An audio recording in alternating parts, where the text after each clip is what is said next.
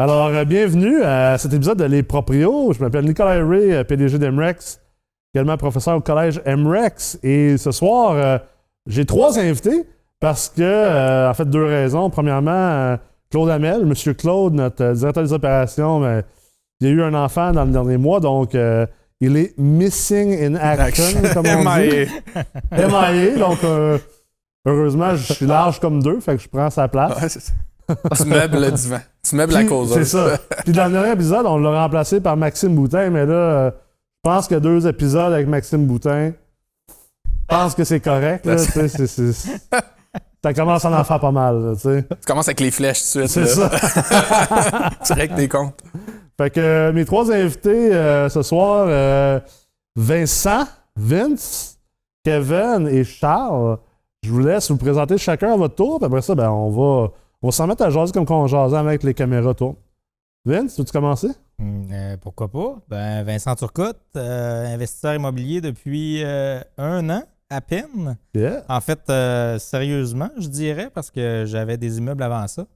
J'ai lâché une belle job de gestionnaire pour me lancer dans l'immobilier. Puis je regrette vraiment pas mon choix. Nice. Fait que depuis ce temps-là, ben 13 portes de plus. Puis on optimise. Donc, tu fais des flips aussi, je pense? Ben, c'était le projet, mais finalement, je l'habite. Ça, c'est bon. Ça, c'est bon fiscalement. Ouais, ouais, ça, c'est un choix familial. Ouais, c'est ça. Ils disent, ouais. Ta blonde est tombée en amour avec la maison, c'est ça? Excluant le propriétaire. Là, ouais, c'est ça. T'as fait un compromis, t'as écouté ta blonde. Exactement. Ouais. C'est bon, ça. Happy wife, happy life. Happy life, ouais. C'est ce qu'on dit. Cool, puis t'as fait la meute, t'as fait... J'ai fait la C3. Avec Kevin Fillion, justement. Ça, vous avez des old school, vous autres. Oui. Puis honnêtement, j'espère la refaire prochainement, ouais. C'est dans mes projets, en fait. Méchant malade. Ouais. Ah, ben, il y a tellement d'informations dans la meute qu'on ne peut pas tout retenir. Fait que... Puis... Veux pas, après un an comme ça, ben je prends de l'expérience, puis il y a des choses qui me reviennent, mais que je ne maîtrise pas parfaitement. Fait que je me dis, de la refaire, je pense que c'est le meilleur investissement que j'ai fait de ma carrière. Là. Ah ouais? Ouais. Puis le réseau aussi, là, en plus d'avoir accès à... Ah oui, le réseau. C'est une expérience, tu sais, c'est dur parce qu'on essaie des fois d'expliquer la meute aux gens qui ne l'ont jamais faite. C'est difficile, là. C'est comme, comment t'expliquer un voyage transformationnel...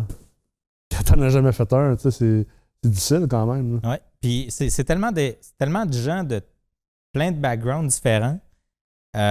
Puis encore aujourd'hui, tu sais, là, ça fait quoi, plus de 2 ans qu'on a fait... régulièrement, je parle avec des gens de la meute que j'ai faite pour poser des questions, puis avoir leur expérience puis leur opinion, là, parce que je sais qu'ils ont travaillé dans tel domaine ou qu'ils sont dans tel domaine où ils ont eu telle expérience avec un immeuble. Fait que encore régulièrement, ça arrive souvent. Ah, c'est cool. Vraiment cool. Contact. C'est cool de rester en contact. Ouais. J'arrive d'une soumission avec Dom Boucher qui a fait la cohorte avec nous aussi. Fait que c'est le fun de... Il y avait besoin justement pour des travaux. Fait que c'est cool de garder ces contacts-là. Mais ça. Aussi dans la main. Ouais, puis ça m'a ouvert d'autres portes parce que il y a un moment donné dans le processus l'année passée, là, je cherchais un peu de travail à faire. Puis... j'ai recommencé une ancienne carrière que je faisais dans le temps. Là, je fais du 3D. Puis, j'ai commencé à faire beaucoup de contrats avec Vanessa Dominguez. Dominguez à Montréal, qui est architecte. Elle a fait la C3 aussi. Elle a fait la C3 avec nous. Puis, elle m'a mis en contact avec d'autres gens. Hein, puis, j'ai commencé à me développer un réseau comme ça. Là, puis là, ça roule. Ça me prend beaucoup de temps à faire mon 3D. Là. Nice. Cool. Super cool. Kevin, ça a l'air que t'as fait de la C3 aussi? Ça a l'air que oui. J'ai trippé. Je me souviens pas des fins de soirée, mais je me souviens des formations de jour. C'est clair. Ça a bien été pour ça. Fait que c'est ça, Kevin Fillion. Moi, je suis aussi investisseur immobilier depuis quelques mois à temps plein. Sinon, entrepreneur en construction également. Donc, c'est ça. Je fais de l'immobilier depuis 10 ans. J'ai eu un petit passage à vide durant mes années où je me suis concentré sur ma business de construction-rénovation. Puis dans la dernière année et demie, j'ai repris un peu le retard justement en m'inscrivant avec la formation de la meute multilogement où j'ai fait avec Vince puis mon partenaire Yann aussi à ce moment-là. Oui. Donc, c'est ça. Là, je suis vraiment all-in. Je suis sur une acquisition d'un 5 logements que je devais signer ce soir, mais par les fonds qui n'étaient pas tout de suite constatés, disons, chez le notaire. Finalement, c'est remis à demain. Bon. Mais sinon, j'aurais fait un chin à ça. Mais bon, ça va aller à demain. On va faire un chin à ça pour demain. Yes. Chin à ça pour demain. Good, thank you. Yes, on aime ça, les acquisitions. Tu es aussi co-animateur d'une émission de radio sur l'immobilier. La bulle immobilière dans laquelle tu participes avec la chronique du Real Talk. Parce que j'aime la toune d'ailleurs, man. T'aimes le jingle? Ouais, c'est bon. Ouais, c'est bon. D'ailleurs, JF Morin, qui est l'animateur avec toi de cette émission-là, je viens de voir que tu t'es inscrit au certificat d'ingénierie financière pour cet été. Écoute, je l'ai poussé, moi, là. Ben oui, t'as bien fait. Là, il va arrêter de dire de la merde. Ah, c'est ça. En fait, il va arrêter de saigner du nez. JF, si tu nous écoutes, on t'aime. Il va arrêter de saigner du nez quand on se parle. Ouais, c'est ça. Non, mais c'est un tripeux. Puis ça, cette émission-là, j'adore ça aussi parce que, comme tu as dit, pareil comme la meute multilogement, c'est une... En fait, c'est une source de référence, pas de référence, mais de réseautage. C'est clair. Moi, c'est ça qui me fait triper. On fait vraiment ça pour le fun, moi puis Jeff. Puis justement, c'est le fun de rencontrer toutes sortes d'intervenants. Mm. Fait que je trippe dans ce moment. C'est cool aussi parce que il y a le concept de alumni au Collège Remax, dans le fond, les anciens diplômés qu'on a copiés finalement des collèges américains. Où là, chaque nouvelle meute, une fois qu'ils ont fini, ils ont gradué leur programme, on les rentre dans le groupe alumni avec toutes les anciennes meutes. C'est quand même cool, tu sais, on améliore le processus toujours, mais ça reste qu'à chaque 6 mois, finalement, il y a comme 30 autres crinqués qui s'ajoutent dans ton potentiel réseau de partenaires, de fournisseurs, on est d'ailleurs vraiment dû pour s'en faire un, le dernier... Alors, on fait un tour de golf, je pense. OK. M. Claude a lancé l'idée. Oui, mais ça Claude et Catherine sont là-dessus. Ils travaillent là-dessus? J'espère qu'on va jouer Vegas, man. Ben oui, on va jouer Vegas. Non, mais tu sais... Toi, tu vas jouer 4 balles, meilleure balle, juste toi, c'est ça? 4 balles. Moi, on sait jamais la balle à vous. J'essaie juste de frapper le plus loin possible. C'est bon. On va faire Vegas nuit de noces, là. Tu sais, ça va être... c'est ça. Blacklight. 8 balles, meilleure balle. Moi, je pense dans le post, man, je vais marquer qui a déjà joué au golf, puis je vais me mettre en équipe avec eux, man. De toute façon, tu ne pas jouer au golf pour jouer au golf. Non. Les tournois de même, c'est pas pour la performance. Non, vraiment pas. Vraiment pas. Il y a plus de glace dans le sac qu'il y a de bâtons. C'est clair. On va traîner des balles aussi. On risque d'en perdre une couple aussi. Toi, Charles? Charles Dessereau, je suis propriétaire d'une compagnie de rénovation. Là, je commence ma carrière d'immobilier. Ça fait pas longtemps. J'ai fait de la meute avant de débuter ma carrière. Et toi, tu as fait la C4 après. C4, oui. Après ces deux gentilshommes-là. Oui. J'ai fait ça. C'est ça. Dans le fond, moi, qu'est-ce que j'aime, c'est l'optimisation. C'est de faire de la grosse réno. Tu m'as dit que ce que tu aimais le plus, c'était les chiffres Excel. Non. J'aime pas ça. L'autre qui a mal à la tête. C'est bon, ça. Non, j'ai trouvé ça complexe, mais il aurait fallu que je me traîne une boîte de Kleenex, même, parce que les concepts étaient assez avancés. Mais tu sais, j'ai commencé raide, là, la MREX, c'est ça. Là, c'est plus avancé, mais je me suis dit... T'as commencé raide, tu t'es baigné direct là-dedans. Ouais, là. C'est ça, exact. Tu t'as sauté tout de suite. C'est ça.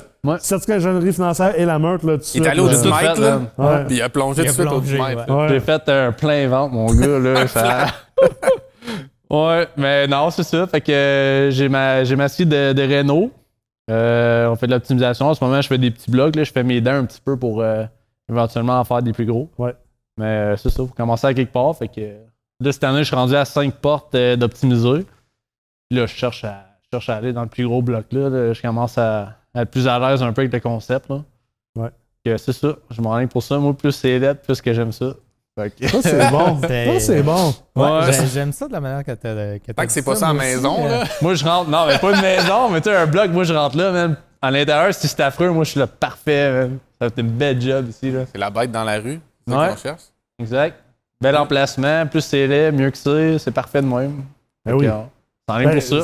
Ça, c'est quelque chose que je pense que comme... tu sais, quand tu es investisseur immobilier et propriétaire de bloc, ultimement, c'est comme un couteau à double tranchant parce que c'est le fun d'avoir des blocs vraiment maganés. Ça veut dire qu'il y a beaucoup de valeur à aller créer.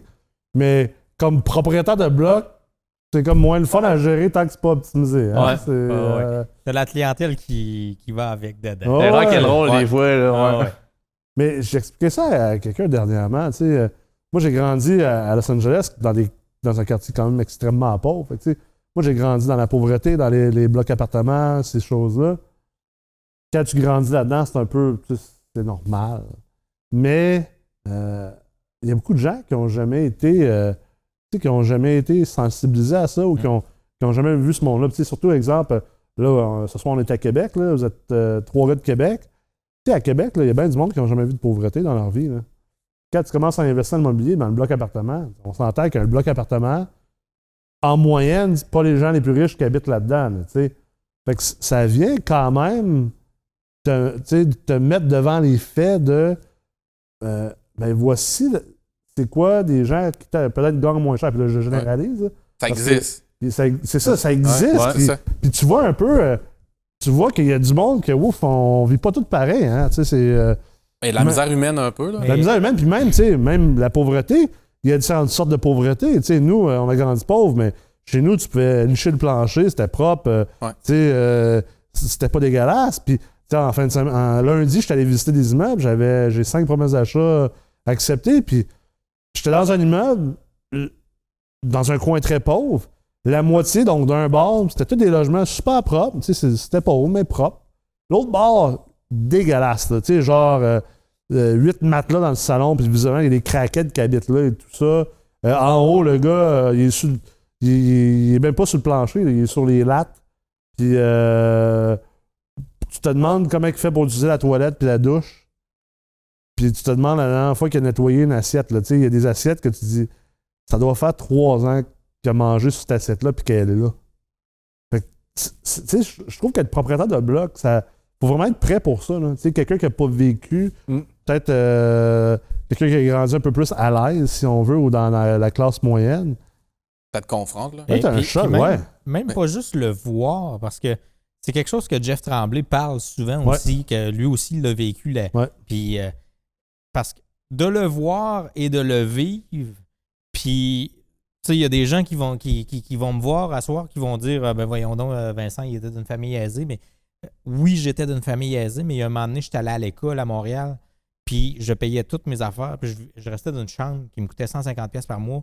L'école me coûtait, ça avait coûté 24 000$ cette année-là, c'était une école privée. Puis tellement trop de caractère que je voulais pas en parler à personne, je volais pour manger. Ouais. Puis je regardais les autres, puis tu sais, voler du sucre dans un café parce que t'as pas rien à te payer pour manger, là. J'ai vécu ça, moi, puis, mais il y a du monde qui vont dire, ben voyons donc, Vincent, tes parents avaient des... Vous étiez quand même à l'aise. Bon, mais j'étais pas à l'aise d'aller demander de l'argent à mes parents. OK. Fait que je l'ai vécu. Puis à cause de ça, tu sais, les locataires qu'on a mis dehors à Montréal, que j'ai rencontrés, des locataires que j'ai ici à Québec, qui je viens d'acheter un 5 logements aussi. C'est très pauvre, c'est délabré. Ouais, là. Ouais. J'ai pas la même vision de ces gens-là. Non, de ces gens-là. Puis je veux pas les sacrer dehors à coups de pied. Là. Je veux... À Montréal, on les a aidés, on a contacté le CLSC, on les a relocalisés. Ben, je vais faire la même chose. Là. Ouais. C'est parce que souvent, il y a des problèmes aussi. Avec c'est clair. C'est pas juste la pauvreté, il y a des problèmes de santé mentale. Ouais. Il faut s'en occuper. En grande partie, il y a une grande proportion de la pauvreté, c'est justement relié à des problèmes de santé mentale. Puis, tu sais, comment on appelle ça en français, homelessness, tu sais, les sans-abri, c'est en grande partie de la santé mentale. Oui, c'est ça. Fait que de le voir, souvent les gens vont se créer une carapace, mais de le vivre, ça va apporter une autre vision. Oui. Ben, c'est une autre expérience. La première fois que tu rentres dans un logement, là, c'est un vrai, là. Un vrai logement que tu dis... Dirty. Je peux pas imaginer qu'un être humain vit ici, là. Tu rentres là-dedans, là, tu vas savoir si t'es fait pour acheter des blocs ou pas. Là. Ben moi, je l'ai eu, ce clash-là, quand j'ai travaillé en gestion à Québec, là. Et, dans le c'est vrai, parce que toi, t'as travaillé en gestion. Ouais, dans le carré d'Alleur. Je sais pas si ça dit quelque chose. Ouais. Sur la rue du Patelin, là. Ouais. Il y a aussi dans le Vieux-Limoilou, mais particulièrement ce coin-là. Puis, tu sais, j'étais là, à ce moment-là, j'étais, mettons, mi-fin vingtaine. T'sais, bien humblement, j'ai pas connu ça dans mon parcours de vie, puis dans mon réseau, pour le monde. Puis, tu sais, je disais à mon boss à ce moment-là, pas pour me plaindre, mais je disais juste, est-ce que je suis pas dans mon élément? Je veux dire, je suis pas bien à cet endroit-là. Tu sais, j'y arrive, j'ai juste hâte de quitter les lieux, là, dans le fond, parce que on dirait que je me sentais un peu dans une jungle, comme si quelqu'un allait m'attaquer. Tu sais, c'était un mardi matin, puis le monde, ont tout l'air fous, mais raides. Tu cognes, tu peux juste dealer rationnellement, mais ça n'existe pas, la rationalité. Non. Tu peux pas arriver à un point de négociation. Fait que moi, en tout cas, à ce moment-là, j'ai pris conscience que personnellement, je serais pas nécessairement une bonne personne pour dealer avec ces gens-là. Fait que, ouais. ça a forgé aussi vers quel genre de projet je vais aller ou ouais. qu'est-ce que je vais pouvoir faire dans ce genre de projet-là. Je sais que c'est pas moi qui vais aller m'asseoir avec ces gens-là. Pas que je suis pas capable de les comprendre ou que j'ai pas d'empathie pour eux. Mais honnêtement, c'est juste trop hors de ma zone. Ouais, c'est ça. Je sais pas par quel chemin. Tu sais, comme si tu l'as vécu ou toi tu l'as vécu, Nicolas, tu as peut-être une meilleure compréhension ou une approche d'être capable de communiquer. Mais sérieusement, oui, c'était confrontant, ça, des fois, dans l'investissement. Là. Ça, c'est vraiment un point extraordinaire. Parce que, tu sais, combien de fois qu'on le voit, là, tu sais, on l'entend dans les vidéos promotionnelles des différents cours en immobilier, les livres et tout ça, tu sais. C'est beaucoup axé sur le deal, tu sais. Ouais. Exemple, le profit à l'achat, faire un deal, mais c'est parce qu'il y a une raison, généralement, pourquoi que l'immeuble se vend aussi pas cher. Parce que quand tu arrives, puis tu vas voir l'immeuble sur le terrain, là, que tu sors de devant ton petit ordinateur, puis tes chiffres Excel, puis tout ça, puis que tu t'en vas voir le terrain, là, tu arrives là, puis tu fais comme, ouf! Au palais! Ouais. Ouais, parce que ça, palais, finalement, il est cher. Il est cher pour pour ce que je vois en ce moment. Ouais. Là. Puis le travail que ça va être, puis à quel point que ça va être difficile là, de dealer avec ça. Là. Il est à ce prix-là pour une raison. Ça. Ouais. C'est pas un deal, c'est sa valeur. Ça, la banque, la banque, elle s'en fout. Mais le vendeur, il le sait. L'agent immobilier, il le sait. Ouais. Tu sais, tous les gens qui vont aller le visiter, ils vont s'en rendre compte, là, la raison pourquoi de ça. Là. Puis toi aussi. Ben, parce que si tu l'achètes, il va falloir que tu... Il va falloir que tu deals avec ça. Puis comme tu dis, c'est pas toujours facile. C'est pas tout le monde qui est capable de communiquer avec ça. Puis même, c'est pas tout le monde qui a grands adams qui est à l'aise avec ça. Moi, je suis à l'aise avec ça. Moi, je rentre dans un bloc, là. Je rentre dans le pire bloc au Québec. JF Tremblay, même chose. On est à l'aise avec ça. C'est correct. J'ai pas envie d'être là, j'ai pas envie d'y retourner, ben. C'est pas agréable pour autant. Mais quand je suis là, tu sais, je t'invite à souper, tu restes parler avec le monde, même qu'à chaque fois, souvent, je visite avec des vendeurs ou des courtiers, ils sont comme, t'es dormi dans ton élément. Ouais, parce que, comprends ces gens-là, j'ai vécu dans la pauvreté, tu sais, je l'ai répété ça, j'ai été sans abri 2 fois. C'est certainement pas à cause de la santé mentale, là. Je pense qu'elle est correcte, ma santé mentale. Fait que, tu sais, je suis capable de comprendre ces gens-là, là. Puis je les vois comme étant des humains aussi, mais des humains, je les vois comme un peu comme tu trouves un petit chat ou un chien dehors. Je ne sais pas de comparer ces gens-là à des animaux, là, mais tu sais, puis il est blessé. Sans ressources. Tu sais, c'est ça. Tu vois le petit chat, il est blessé, puis il saigne. T'arrives pas, tu dis ah, dégueulasse, c'est donc bien dégueulasse, un petit chat qui saigne dans la rue. Non, tu prends en pitié ou avec de la compassion, puis tu essaies de l'aider. Ben, moi, je vois ces gens-là un peu de la même œil. C'est peut-être pas la meilleure allégorie, mais c'est un peu comme ça, je le raisonne dans ma tête que comme un enfant blessé. T'sais, à quelque part, c'est un peu comme des enfants. Ils n'ont pas la capacité, finalement, de se garder propre, d'avoir cette hygiène de vie-là. Ma conjointe, elle travaille en santé mentale, en plus, en santé publique, là, tu sais, fait qu'elle aussi, elle travaille là-dedans, puis on s'en parle des fois de ça. Moi, c'est quelque chose qui me touche beaucoup, la pauvreté. Je pense que c'est vraiment un fléau de notre société, puis on se doit le plus possible de travailler là-dessus. Là. C'est un aspect qu'on mentionne jamais non plus. Là. Non. Tu lis des livres, ils parlent d'acquisition, ils parlent de finances, ils parlent de n'importe quoi. Ils parlent de profit. Ouais, c'est ça, exact. Mais tu sais, ils parlent jamais des problèmes qu'il y a dans les blogs, ils parlent jamais de qu'est-ce que tu vas voir, là. T'es pas préparé à ça jamais. Là, 550 000, puis tu fais 50 000 de profit à l'achat. Ouais. Ouais, mais en échange de quoi? En jus de bras. Ouais, c'est ça, exact. En échange de quoi, tu sais? Puis comme tu disais, mettre des locataires dehors, offrir ce qu'on appelle une quittance, faire une gestion de changement d'un immeuble, parfois c'est nécessaire, tu sais, dans bien des cas c'est nécessaire. Souvent, les gens ne sont pas au bon endroit. Souvent, on va ramasser des immeubles qui sont dans des quartiers, disons, qui ne sont pas de ce calibre-là, mais ces gens-là sont dans l'immeuble. Ça n'aide pas le quartier qu'ils soient là, puis ça ne les aide pas non plus parce qu'ils sont ostracisés, étant donné que ils sont comme pas à la bonne place.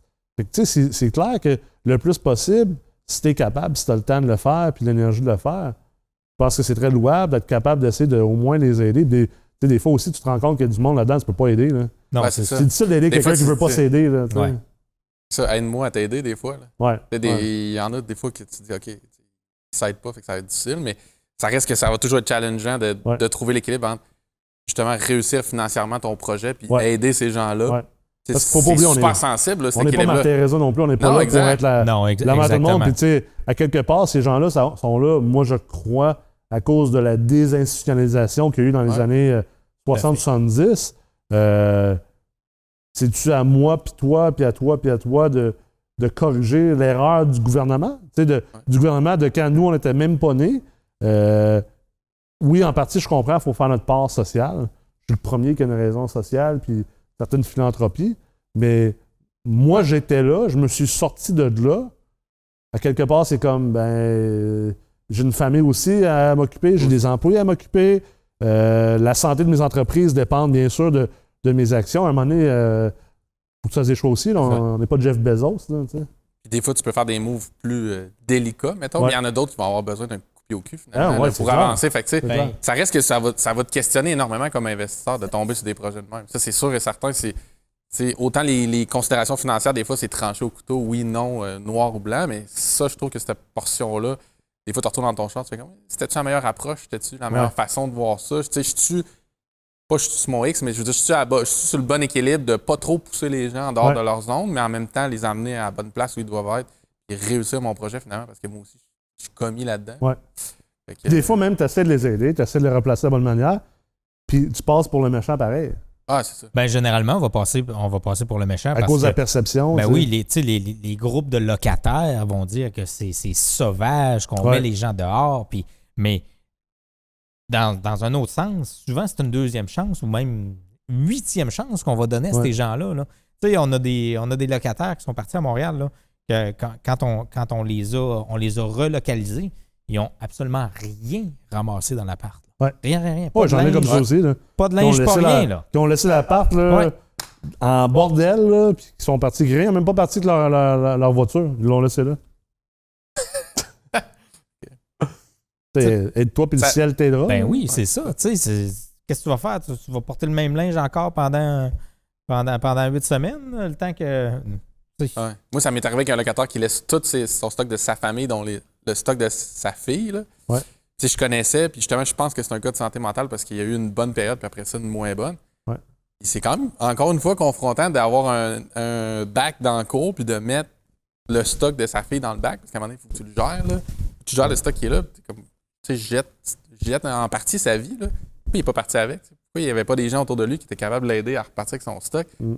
C'est un peu fou. Là. Cette personne-là était sur la traque il y a 1 an de ça. Fait que, encore là des trucs qui nous confrontent. Que moi, personnellement, j'ai pas été nécessairement amené à avoir toutes ces choses-là avant de me plonger dans l'investissement immobilier. Ouais. Pas marqué dans le livre « Devenir riche en 23 jours ». Il n'y avait pas de chapitre là-dessus. Non, il n'y a pas de chapitre, je pense. C'était des annexes. Je pense que tu les as manquées. Ah, c'est ça. Okay. Rappelez-moi que lorsque je sortirai un livre, de mettre un chapitre là-dessus. Ouais. Le social de l'investissement. Le social confrontant d'être investisseur immobilier. Là, mais je pense que c'est important que le monde il sache et tout. Là. Ouais. C'est pas nécessairement, comme on disait tantôt, il y a la partie financière, l'achat, la prospection au début, mais après ça, le projet, là, l'achat, ça peut durer quoi, 3-4 mois, tant que ça se fasse. Après ça, tu as délai avec les locataires, tu as faire les rénaux, tu as tout. Là. Ouais. Les rénaux, c'est tough, mais te rendre au rénaux de la c'est ça. Ouais. Le processus complet est tellement plus compliqué qu'on le pense. Là. Mm. C'est débile. Là. Moi, je trouve que c'est la partie qu'on contrôle le moins dans un deal. C'est sûr que je suis pas le seul, là, mais la gestion du changement, c'est la partie où j'ai le plus de misère à, mettons, être vraiment all-in et avoir toute ma confiance dans cette partie-là du deal, parce que le reste, c'est principalement des chiffres. Là. Mais tu dis ça, mais comme je disais tantôt en entrée de jeu, là, moi, j'ai travaillé dans des grosses multinationales, puis à toutes les fois qu'on avait des projets à mettre en place, on travaillait énormément sur la gestion du changement. Ce qui était le plus important, c'était toujours la partie humaine. Parce que c'est pas les machines ou c'est pas le processus qui va s'objecter, c'est l'humain. Ouais. Fait que c'est la même chose. Là. Quand tu vas faire une réno, il y a des fois, là, je me suis déjà fait ostiner pour aller changer un robinet. Mais ton robinet coule, c'est toi qui m'as appelé, là, mais là, tu sais. Tu voulais l'aider, là.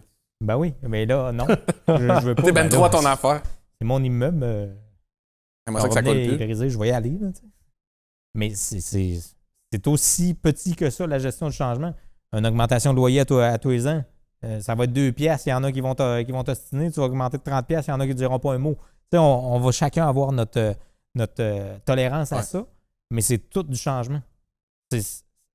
L'immobilier, là, c'est juste ça. C'est en constante évolution. Si c'est pas tes locataires qui changent, ben ça va être ton marché qui va changer. Si c'est pas le marché, ben ça va être les... Le cadre législatif. C'est ça, les lois. C'est tout le temps en changement. Le financement. Le financement, ben oui. On est dedans. On l'a eu dernièrement. Là. Ben oui, dans le dernier mois, ça a encore changé. Fait que, puis là, c'est la SCHL, mais il y a 2 ans, c'était le gouvernement qui avait imposé des nouvelles normes au financement. Mais je pense que c'est important d'en parler. Puis, je pense que ça se parle pas assez. Moi, quand j'ai commencé à comme plus publiquement parler de l'immobilier en 2016, après déjà ma carrière en transactionnel, c'était un peu ça qui m'irritait. C'était toute cette espèce de pelletage de nuages de ce qu'était l'immobilier. Juste comme le beau, facile, là. La liberté financière... automatique, passif et tout ça. Puis j'étais comme... c'est pas comme ça que ça marche. T'sais? Puis je sais pas si ça aide les gens à leur dire ça. Peut-être, mais éventuellement, il faut leur dire les vraies choses.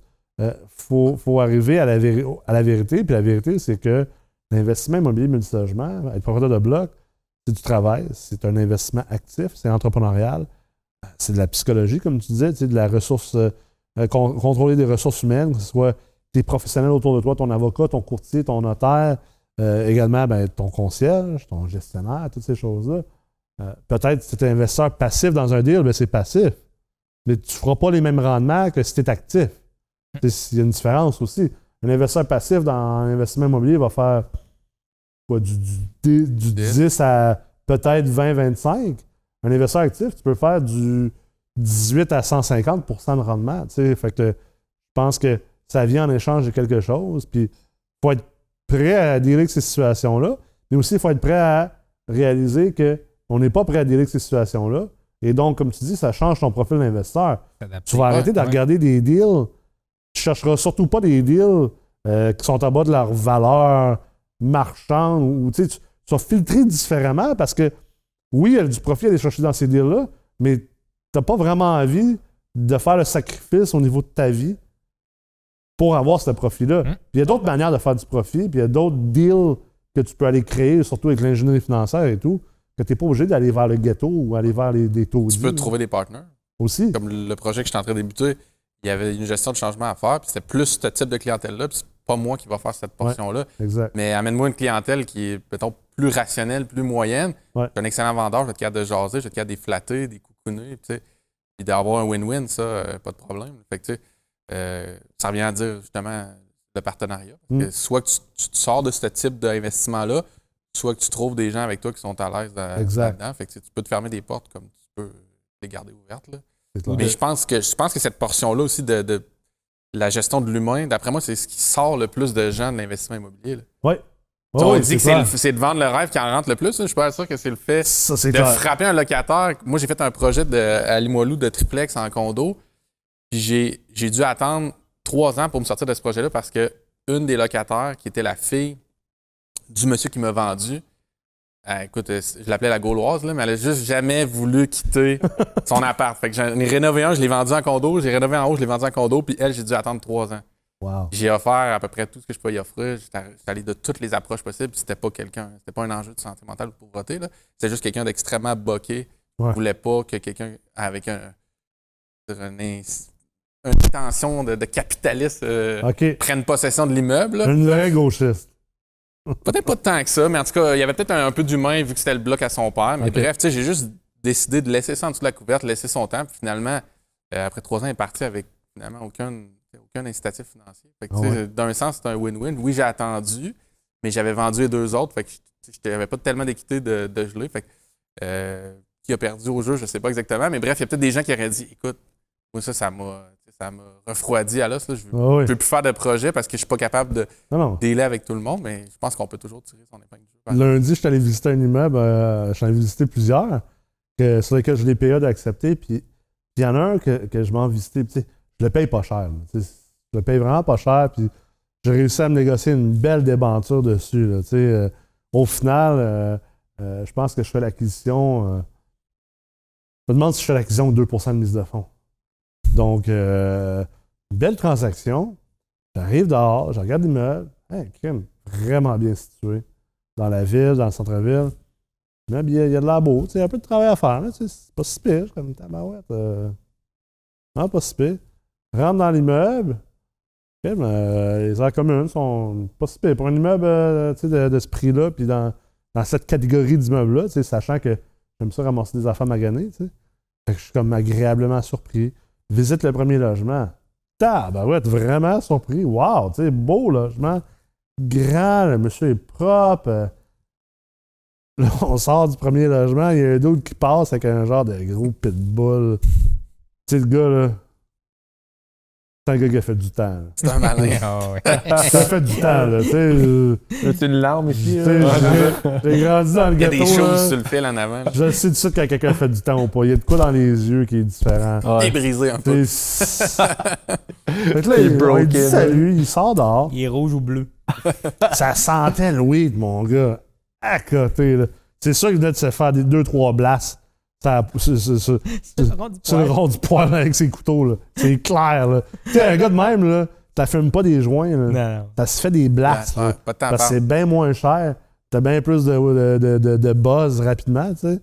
Puis, là, ça puait, mon gars. Là, il rentre dans le bloc comme 10 secondes après. Là, tu sais, visuellement, il est dérangé, là. Tu sais, genre, il se parle, là. Puis il nous regarde, puis là, le vendeur, il dit qu'est-ce qui se passe, je sais pas, Anthony, mettons. Là. Qu'est-ce qui se passe, Anthony? Puis il se met à paniquer. Là, je veux pas que ça arrive, là. Ça ne tente pas que ça me réarrive, là. C'est mon coloc, là, j'essaie de le bouger, là, parce que je sais que vous voulez visiter, là, mais je sais pas qu'est-ce qui se passe, là. Il est vivant, là, mais il est pas conscient, puis il bouge pas, puis je donne des coups, là, puis il veut pas se réveiller, puis.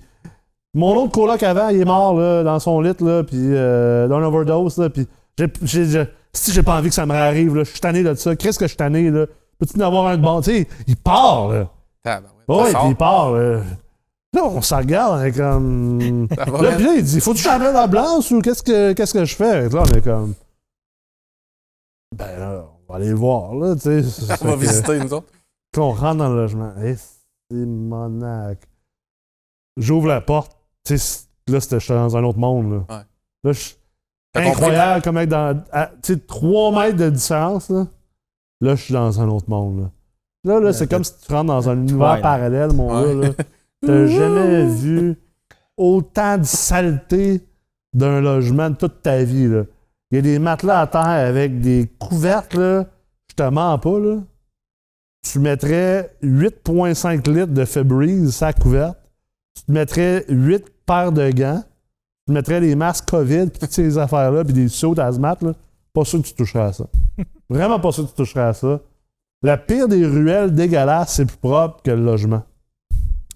Fait que là, on rentre, puis on s'en va ouvrir la porte de la chambre du gars. On le voit, là. Écoute, l'odeur m'a frappé, là. Non. C'est ça le pire des fois. C'est pas la vue, c'est l'odeur. Ah, c'était impossible, j'allais vérifier s'il respirait. Là. J'ai juste ouvert la porte, là. Je l'ai ouvert, mettons, de un quart. Là. Bouche à bouche. L'odeur m'a frappé, là. Tu veux pas aller là? Comme, ok, non. Je rentre pas là. Prochain logement. Tu es arrivé en Inde, là, moi? C'est vrai, au moins, en Inde, ça sentirait le curry un peu. C'est ça. Ça serait bon en Inde, là. Tu sais, t'aurais du safran, t'aurais du curcuma, puis du cumin, tu sais, ça sentirait bon à travers le swing, là. Non, là, c'est genre... Tu sais, si tu peux prendre le contraire, tu sais, le spray Axe, là, si tu peux prendre le contraire de Axe, ça serait ça, genre, l'affaire la plus dégueulasse humainement possible d'odeur corporelle, là. Ah! Finalement, le gars, il respirait, là, mais tu sais, je sais pas, il avait fumé du crack ou... Il s'était shooté, là, je sais pas trop, là, honnêtement, je me suis pas assez approché, mais... Puis là, tu sais, tu regardes le logement, puis tu regardes le propriétaire du bloc, tu te dis, ah, tu sais, le propriétaire du bloc, c'est un beau petit couple, ils sont en affaires, mais pas équipé, là. pas équipé pour gérer pour ça. Ils vendent sûrement à cause de ça. Ben oui, possiblement, c'est ça, juste à cause de lui. Là. C'est ça, c'est le monde en fait qui font de l'immobilier, qui sont ramassés un beau petit parc. Mais au final, un beau petit parc, profit à l'achat et tout ça, pour se rendre compte que profit à l'achat, c'est peut-être pas si payant que ça. Là. Parce qu'il faut que tu gères ces blocs-là, puis il faut que tu deals avec ça. Gestion à l'achat. Puis, calvaire, c'est... ouais, ça fesse. Moi, j'ai déjà fait des visites, encore une fois, dans le temps de la gestion, où j'essayais d'améliorer la qualité du bloc. Ouais. Sur 3e rue à Limoilou, fait que tu vois un peu, là, en face du Bonichois. Je connais bien le coin. Je pense que c'est Bonichois, le petit dep, là. Ouais. Puis, c'est sans blague, là, je passais par-dessus les aiguilles du gars qui shootait, là. Ouais. C'est ça, chiait dans sa douche, OK? Mais tu sais, comment tu veux... Essaie de dire ça rapidement. Non, mais je veux pas. Je vais peut-être en prendre une gorgée de vin. Prends-toi un petit verre. C'est ça. C'est-tu comme les chemises de l'archi? C'est ça. Les chiens dans la douche. C'est ça, chien dans la douche. Déféqué dans la douche. It's a wrap. Tu mérites plus de vin. OK, c'est bon. Tu mérites définitivement plus de vin. C'est de même que ça se mérite. Ouais, c'est de même que ça se mérite. C'est bon. Puis c'est ça. Bref, j'essayais d'améliorer l'immeuble. Puis comment tu vas arriver avec quelqu'un qui a un profil pour chercher un beau logement puis lui louer alors que ça a l'air de ça? Ah, c'est impossible. Tu sais, moi, je rentrais puis j'étais comme... En fait, directement le dirigeant là-bas, j'essayais de filtrer les gens. En même temps, je veux pas ramener une autre personne qui va amener l'immeuble de même. Fait que, mais non. Fait qu'il faut que tu le vides. T'es pris comme dans un espèce de... T'es pris entre l'arbre et l'écorce. Exactement. T'sais? Sauf que l'écorce est remplie de bibittes puis de coquerelles puis... Au moins, ce serait un arbre propre. C'est sûr qu'être mon immeuble, j'aurais pu dire, OK, je garde une vacance puis je le laisse aller. Mais quand tu travailles pour un autre propriétaire, tu sais, il veut que tu loues dans sa période. Ben oui, c'est ça. Mais comment il a expliqué qu'écoute, comment tu veux que je loue à une petite fille qui va au cégep Limoilou qui est endossée par ses parents? Je rentre, il y a à peu près 45 aiguilles, seringues partout dans les. Tu sais, j'ai bien beau dire à la fille, fais attention pour ne pas piler ses aiguilles. Je dis, dès que j'ai dit ça, elle n'a pas le goût de passer le seuil de la porte. Là. Non. Tu sais, ça va être fait attention, bye! C'est ça. Fait que y a ça aussi à considérer dans ces investissements. C'est clair, puis tu sais, ce qui est tough là-dedans, c'est que tu sais, un petit couple, c'est leur premier achat, ils ont tout épargné leur argent à travers leur maison, je sais pas de l'épargne, peu importe.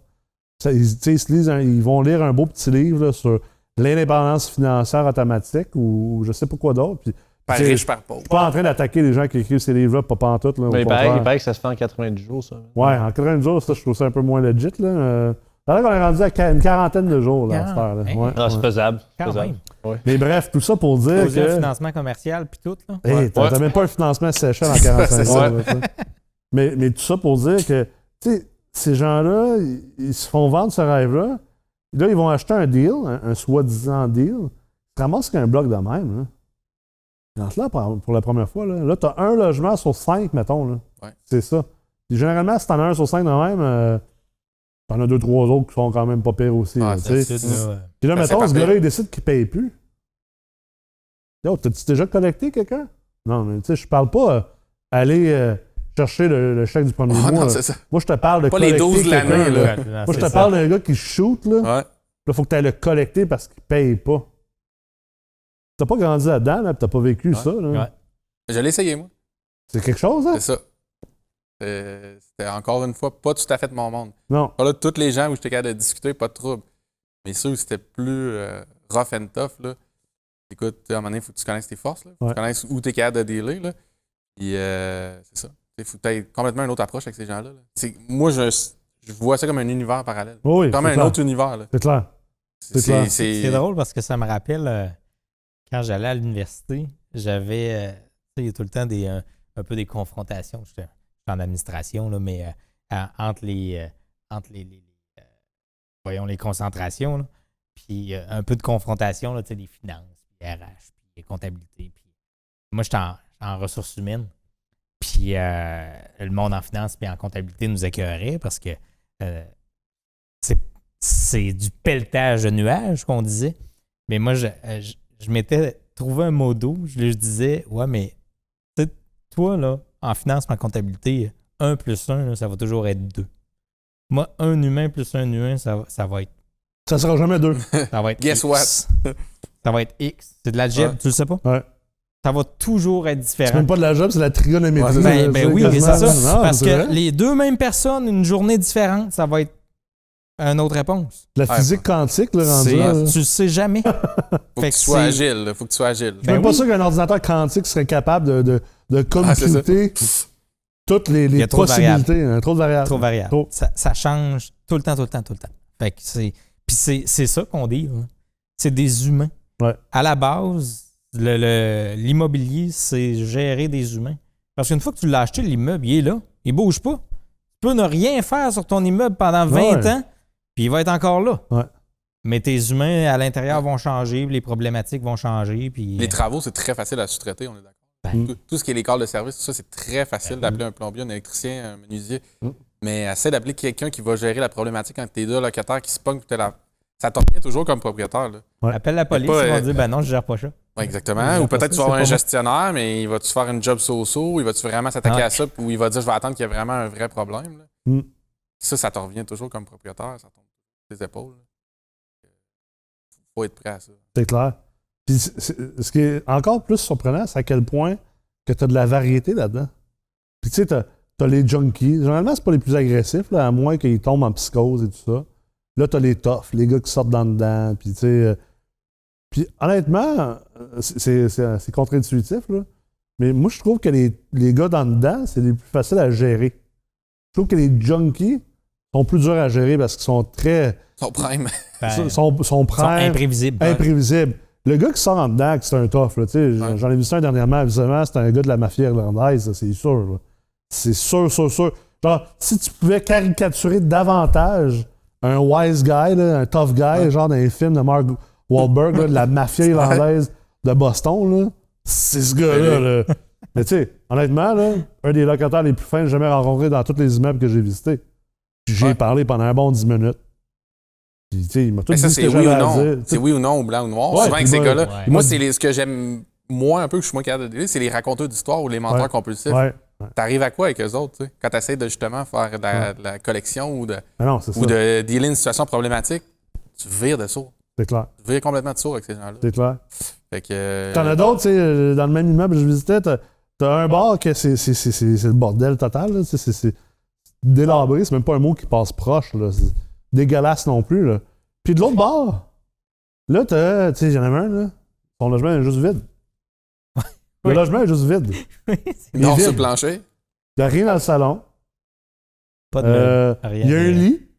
La servitude volontaire. Puis dans l'autre chambre, non, c'est un 4,5, là, pas un 3,5, là. Dans un 4,5, ben, il y a une table avec un méchant gros ordinateur et une guitare. C'est tout ce qu'il y a dans le logement. Il n'y a rien d'autre. Il est heureux. Je sors de là, puis je regarde le vendeur, puis je dis, en tout cas, c'est ce qu'on appelle épuré.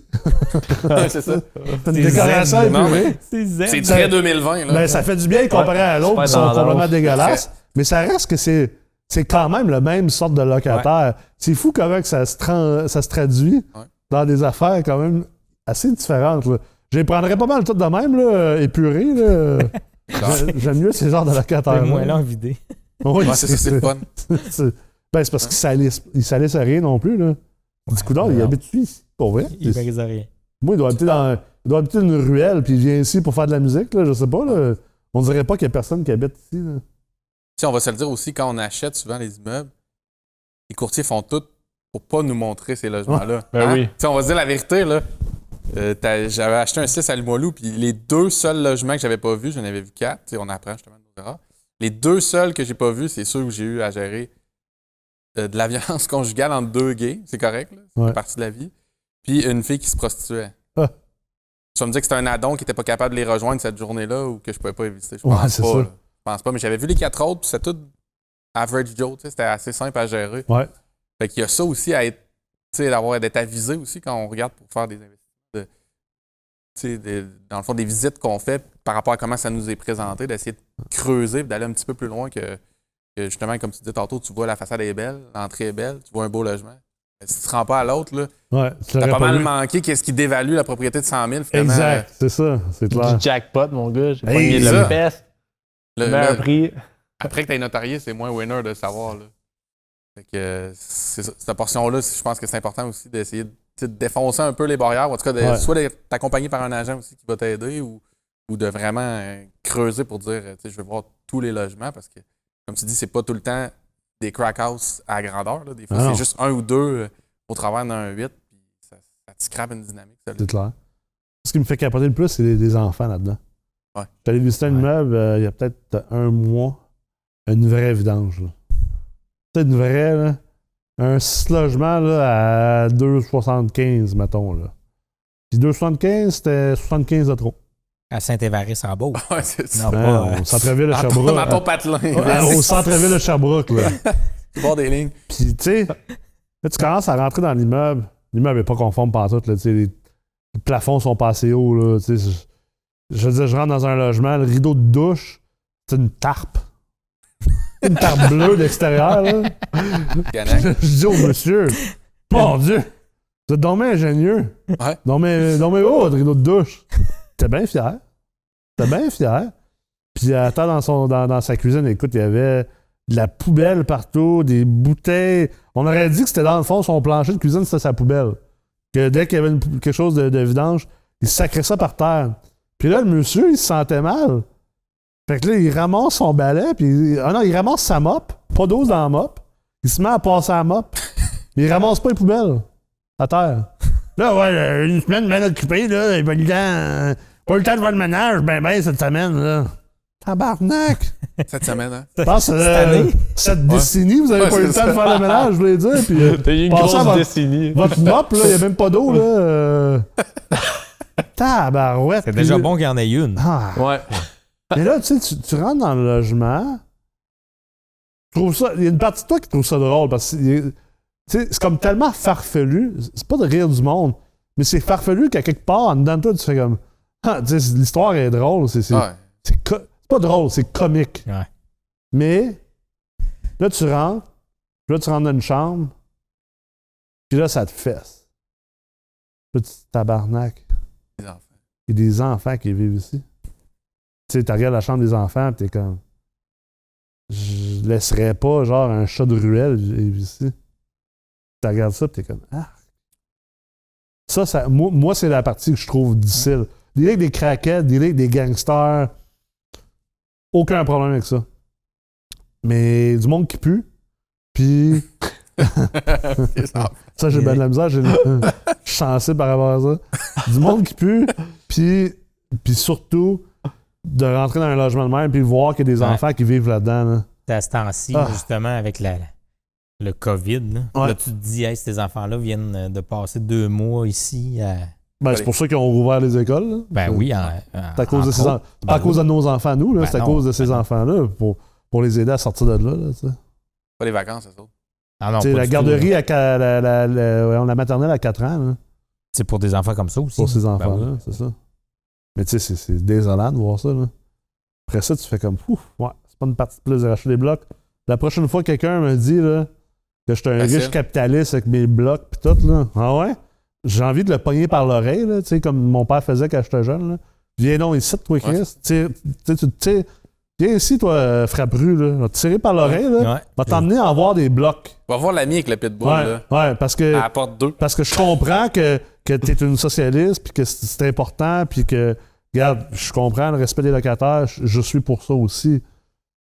Puis là, je caricaturise, je m'en excuse pour les gens qui écoutent, qui le prendront mal, mais ce qui est plate, c'est que souvent, ces gens-là qui sont dans ces mouvements-là, c'est même pas des gens qui n'ont jamais vécu dans la misère. Ils ne connaissent même pas de quoi qu'ils parlent. Non. J'aurais le goût d'être leur père, là, de les tirer par l'oreille, puis de dire, viens ici, je vais te montrer quelque chose.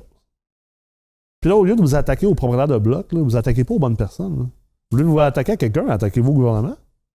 Tu sais, la FRAPRU, là, arrêtez de vous attaquer aux propriétaires de blocs. Attaquez-vous au gouvernement, à la régie du logement. Attaquez-vous également au financement. Parce que, ultimement, s'il n'y a pas d'incitatif pour aider ces gens-là, pourquoi que ça vient sur la faute d'investisseurs? De privé, petits investisseurs privés. Tu sais, ça fait pas de sens. Je vois pas la logique derrière ça. C'est au gouvernement de faire le travail qu'ils ont décidé de délaisser puis de pas faire. C'est au financement, aux banques, à la SCHL, de venir supporter et aux villes. Vous voulez du logement abordable? Parfait. Mais mettez des incitatifs en place pour encourager des investisseurs privés qui mettent à risque leur argent durement gagné, durement épargné, durement sacrifié pour venir faire ça. Ben oui, parce qu'on s'entend que... ça nous fait plaisir de faire. Je vais lancer un chiffre, là, j'en ai aucune idée, mais probablement 90% des propriétaires de blocs au Québec, c'est des petits qui ont 2, 3, 4 portes, absolument. Un 6 peut-être. Là. Ouais. C'est ça. En plus, on parle des riches propriétaires, mais c'est pas ça pantoute. Ben non, c'est du monde qui a épargné le REER. C'est 90% des membres de la Corpiq. C'est du monde qui ont 2-3 portes. Là. Ouais. C'est du monde qui ont un petit bloc pour leur retraite. Ben oui. C'est pas des riches, là. C'est pas des riches méchants. Là. On est loin d'un REIT, là. Ben oui. Puis on va se le dire aussi. Puis même là, un REIT, c'est des petits épargnants. Ben, vérité, c'est ça. En fait, c'est un collectif de petits épargnants passifs, finalement. Ouais. Fait que même le REIT, c'est pas des gros méchants. Là. C'est un pass-through. Là. L'argent du REIT passe directement aux petits épargnants. Ouais. Fait que je pense que c'est des conversations importantes à avoir. Puis comme propriétaire de bloc, c'est un peu à nous aussi d'en parler de ces choses-là. Parce que si on n'en parle pas, qui va en parler? C'est nous qui est face à cette réalité-là. Il y a des, c'est comme dans tous les groupes, il y a des pommes pourrites. Ouais. S'il faut être honnête, là. Ah, c'est les propriétaires qui font très mal la démarche qu'on parle depuis tantôt. Ah ouais, le de gestion, à Montréal, là, qui de gestion du changement. De... Le monde dehors, ben c'est ça, des passes tout croche, puis la gang à Rosemont, que leur beau-père avait repris 70 logements. C'est clair, là, j'ai pas de respect pour ces gens-là. Vous mettez le reste du monde en merde. Puis c'est la même chose. Je sais qu'à la FRAPRU, je sais que dans différents mouvements socialistes, c'est pas tout le monde qui est mal intentionné, c'est pas tout le monde qui est méchant là-dedans. C'est souvent les plus méchants ou mal intentionnés, qui sont les plus bruyants. Ah ouais, c'est tout le temps qui viennent un peu fucker la patente, puis qui viennent empêcher un dialogue intelligent. Oui, parce que sur le terrain, la plupart des locataires, en tout cas que moi, personnellement, en moyenne, j'ai côtoyé, c'est des gens super respectueux, puis qui reconnaissent l'engagement que tu fais comme proprio, pas qu'ils te voient comme une menace ou quelqu'un vraiment qui leur pile sa tête. Là. Non, parce qu'aujourd'hui, être propriétaire de bloc, c'est pas comme v'là 20 ans. T'sais, aujourd'hui, t'es techniquement un hôtelier. Même si t'as des logements pas chers, t'es quand même un hôtelier. Là. Ouais. C'est quelqu'un qui a un motel, je sais pas moi, sur le boulevard Hamel, à 70$ la nuit. Là. OK, on s'entend. T'auras pas le même service que... Quel genre de service tu vas avoir? Ben, tu l'as fait à l'heure. Tu peux louer aux 20 minutes, là, t'sais. Ouvre la parenthèse. Mais le lit est ma soeur. Le lit est ma soeur. Okay. Il vibre. Un coup de 25 cents dans ma chaîne. Un coup de 25 cents dans ma chaîne. Ça existe ça encore, ça? Peut-être au Carole. Peut-être. Vince, parle-nous en. T'as l'air d'avoir vécu, là. Jamais allé. Je suis jamais allé. Mais tout ça pour dire, tu sais, il y a quand même un service pareil. Tu peux pas embarquer dans le bloc appartement en étant dégoûté de l'être humain. Parce que ultimement, c'est que tu achètes une business d'être humain. Là. Ouais. C'est ça, acheter un bloc. Ouais. Là. C'est de plus en plus des services connexes. Ouais. Tous les services qu'on met autour de juste ton logement et ton pied carré, ça nous rend encore plus justement petit service hôtelier. Ouais. Petit moyen. C'est hôtelier. Donc, tout relié à l'utilisateur, qui est le locataire, l'humain. Là. C'est l'expérience vraiment du locataire dans sa location. Fait que si tu ne tripes pas à délai avec ces gens-là, ça va paraître. C'est vrai. Ton investissement, il va crasher, c'est clair. Là. C'est quoi les histoires juteuses à date que vous avez comme propriétaire de bloc? T'en as-tu, Charles? Ben, moi, je commence, là. J'en ai pas fait beaucoup. Là. À date, j'ai pris quand même des bons locataires. Là. Ouais. Pas vraiment à sortir des gens un peu? Ben, on s'est pris quand même. Tu sais, les transactions qu'on a faites, on les a toutes faites pas mal novembre, décembre. Fait qu'on a eu 6 mois là, de délai pour les aviser. Ils sont tous partis par eux-mêmes à date, fait que j'ai pas eu de... Pas une scène à dépenser. Exact.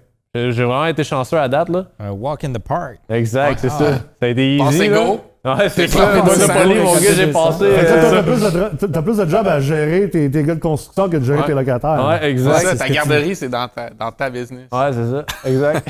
Ah, mais c'est ça aussi, les blocs. Parce que quand tu commences à rénover tes blocs, puis que, mettons, t'as plus de locataires le temps que tu rénoves, ben là, tu es juste à transférer le problème. Les autres humains rentrent. Là, il faut que tu gères les autres humains, les entrepreneurs. Là, j'ai été chanceux. Ben oui, les entrepreneurs. Ben oui. Hein? Exact. Les gars de construction qui rentrent travailler à tous les jours, lundi au vendredi, c'est ça? Ouais, ça je les aime bien, eux autres. Ouais, ça, c'est rare. Rare comme la merde de table. Salut, Charles, je rentre pas matin, je te donnerai des nouvelles à un moment donné. Non, il n'y a pas d'appel, c'est un texto. Ah, c'est un texto. Ouais, c'est un texto, il n'y a pas d'avertissement. Mais tu sais qu'il faisait du télétravail, hein? Ah ouais, il pensait à qu'est-ce qu'il allait faire lundi, c'est pour ça. Exact, c'est ça. Ouais, c'est ça. Il n'a pas eu le temps de planifier il calculait ses coupes de céramique chez eux. Ah, c'est ça. C'est ça. Ah non. Non, à date, j'ai eu la vie facile pour vrai, là, mais je pense que c'était plus des... tu sais, j'ai choisi des coins, tu sais, j'étais à Sainte-Foy, j'étais à l'Ancienne-Lorette. Ouais. Je suis pas rentré dans les coins encore, genre à Saint-Roch puis à, tu sais, des molous rough, là, c'est ça, là. T'sais. Mais tu sais, l'autre jour, en plus, j'ai vu un bloc affiché, c'était proche du Mont-Saint-Anne, je pense. C'était un...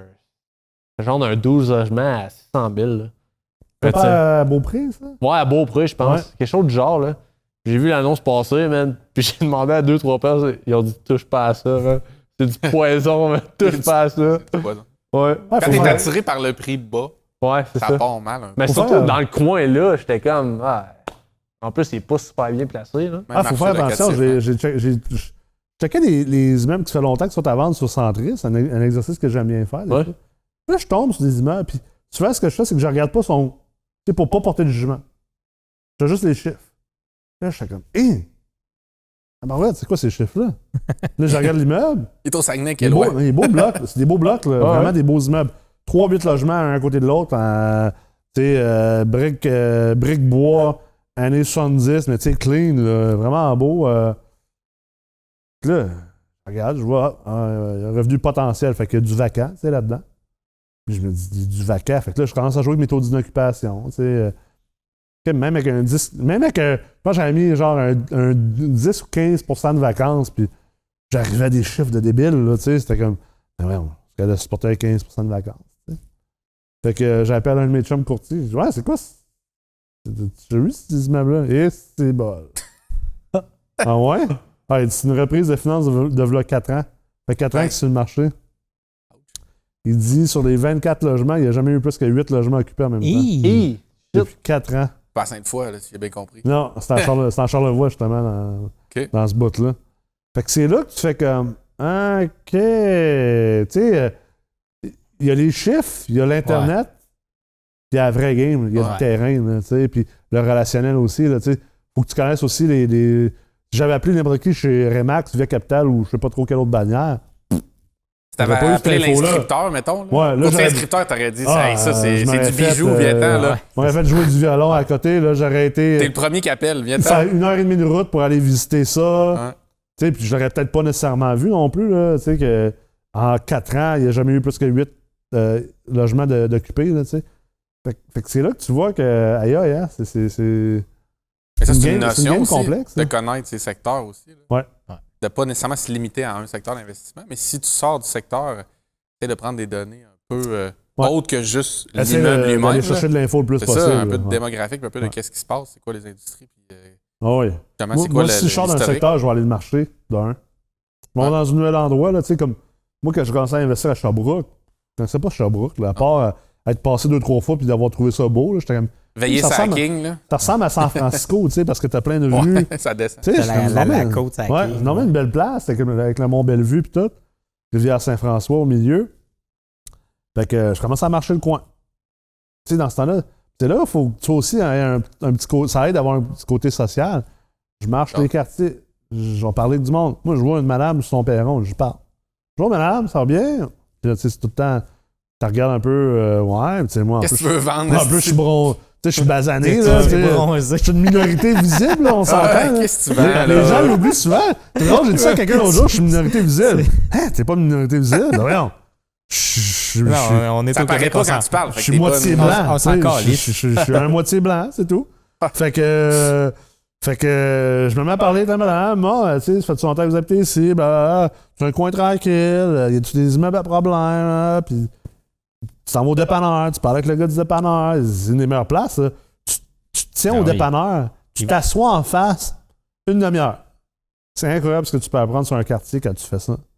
Tu sais, si tu vois du monde sortir du dép à 2h de l'après-midi, un mardi, là, avec des sacs de papier brun, puis des king-cans, puis des gros chiennes, là, des 1,18 litres là, en bon québécois. Là. Tu dis, OK, là, je comprends le quartier un peu. Tu sais, tu t'en vas, mettons, à Trois-Rivières, là, tu t'en vas... Il y a un secteur qui s'appelle la Petite Pologne, là. Ouais. Ah ouais. Tu t'en fais super ça, là. Ouais. Quand tu t'en vas dans la Petite Pologne, mon gars, là... J'habitais, sur le bord des chenaux proches de là, là. traversais au Super. Le quartier était beau. Ouais. Puis tu traversais, tu tournais le coin, la route du pont, là. Ouais. T'arrivais direct au Super C, man. Tu tenais là 15 minutes, man. Tu voyais... entre le Super C et l'autoroute, là. Ouais, tu voyais des choses, là. C'était incroyable, là. C'était malade, voyais des choses, c'est bien. Ah, je te dis, man, c'était débile, là. Il y avait du monde qui attendait, il y avait Dollarama, là. Oh, oui. J'allais faire mon épicerie au Super C. Ouais. Il y avait genre du monde de Dollarama qui chillait là, qui demandait du change. À un moment donné, je suis rentré au Dollarama. Il y a un gars qui volait des chips. La madame, elle l'avait pas vu. Je dis, je peux pas rien faire, je l'ai pas vu faire. Et là, le gars, il sortait, man, plein de chips, man. J'étais là, c'est quoi ça, man? Non. Ah, je te dis, il y a des coins, man. On sait pas, mais il y a des coins vraiment rares. Moi, j'ai connu Trois-Rivières beaucoup parce que j'étais chef de performance humaine pour des boxeurs professionnels, dont Mikhail Zuski, tu sais. Okay. Puis on a fait les championnats intercontinentaux avec et tout. Tu sais, plein de voyages à Vegas, justement. Tu sais, Mikhail, il est polonais d'origine. Tu sais, beaucoup de gens de Trois-Rivières, c'est des Polonais. Fait que, tu sais, à cause de lui, puis il y a un rappeur qui s'appelle Pat Cosette. Pat K7, le chiffre. Vraiment bon. Il rappe en anglais en plus, d'origine irlandaise, mais tu sais, il a grandi dans la petite Pologne. Tu sais, j'allais chez Pat dans le temps. Tu sais, on faisait du beat, on kickait, tout ça, tu sais, pour le fun. Mettons, moi, je ne suis pas allé loin là-dedans, là, c'était plus pour le fun. Là. Puis, tu sais, fait que j'ai comme appris à connaître, mettons, les coins de Trois-Rivières à cause de ces gars-là. Tu sais, les bouts à Trois-Rivières, mon gars, là, c'est rough, là. Tu sais, il y a du monde tough là-dedans. Là. Tu sais, je me rappelle quand je gérais Réarvé, la firme transactionnelle, il y avait des acheteurs, là, ils voulaient faire des offres sur justement des immeubles au Cap-la-Madeleine, puis la petite Pologne, puis ils avaient lu les livres de profit à l'achat et tout ça, puis t'es comme, attendez, là, vous avez vraiment aucune idée là, de ce que vous êtes en train de faire. Là. Ton secteur. Ouais, mais on m'a dit d'acheter en bas de 16 fois les revenus, puis la seule place qu'il y a ça, c'est là. OK. Là, t'hésites entre vas-y, regarde, vas-y mon ami. Là, t'hésites entre... Vas-y, vraiment. Assoyez-vous, là. Assoyez-vous, on va en avoir pour 3-4 heures. Là. Ouais. Ou... Allez-y. Juste faire comme... Tu sais quoi, je pense que je vais vous laisser juste y aller. Genre. T'as raison. Allez faire un tour, revenez-moi après. C'est comme trop long à expliquer. Là. Mon contrat de courtier acheteur, là. Ah, c'est ça. Yeah. Vas-y. Écoutez, là, allez faire un tour, vous me rappellerez après. Là. Allez vous pogner une coupe de roteux là, à la Belle Pro. Là, puis après ça, allez faire un tour dans la petite Pologne, puis appelez-moi après. Vous m'appellerez du Tim Hortons dans le stationnement. Là. Ouais, c'est ça. Quand vous aurez vu les choses que vous avez à voir. Ouais, mais c'est juste drôle parce que je connais le coin, tu sais. Mais je vois exactement de quoi tu parles. Oh, t'as des flashbacks? Là. C'est ça, mais je fais que. Ah non! T'essayes de. Là. T'es pas à Los Angeles, là. T'as Trois-Rivières. Ouais. Ah, t'as pas besoin de sortir de temps que ça, des fois. Non, tu sais, à Québec aussi. Là. Ben, on prend tout le temps les Limoilou en exemple. Les Limoilou, c'est tellement cloisonné. Tu sais, c'est tellement. C'est même plus que de pire. Ben non. Les Limoilou, là. Quand moi, je suis revenu de Los Angeles en 94, je suis né ici, mais j'ai été élevé à Los Angeles, je suis revenu en 1994. En 1994, Limoilou, c'était rough. Là. C'était rough partout. Dans ce temps-là, le Maï-Saint-Roch, il y avait encore le toit. Le petit toit, ouais. C'était intérieur, le Maï-Saint-Roch. Je m'en rappelle, mes souvenirs du Maï-Saint-Roch, c'était freakant, pareil. Là. Quand il y avait le toit, là, c'était quand même épeurant. J'étais allé une fois avec le toit, j'avais genre 8 ans. C'était épeurant comme endroit. Là. Je me souviens de quoi ça avait de l'air. Tu sais, j'ai les images dans ma tête. Là, moi, ma tante, elle m'avait emmené chez Ashton parce qu'on venait juste de revenir des États-Unis. Puis ma tante Nancy, c'était une journée qu'elle me gardait, puis elle dit « Je vais t'emmener manger une vraie poutine chez Ashton. » On était allé au Ashton dans le Maï-Saint-Roch, tu sais. Mais mon souvenir, c'était place crado, là.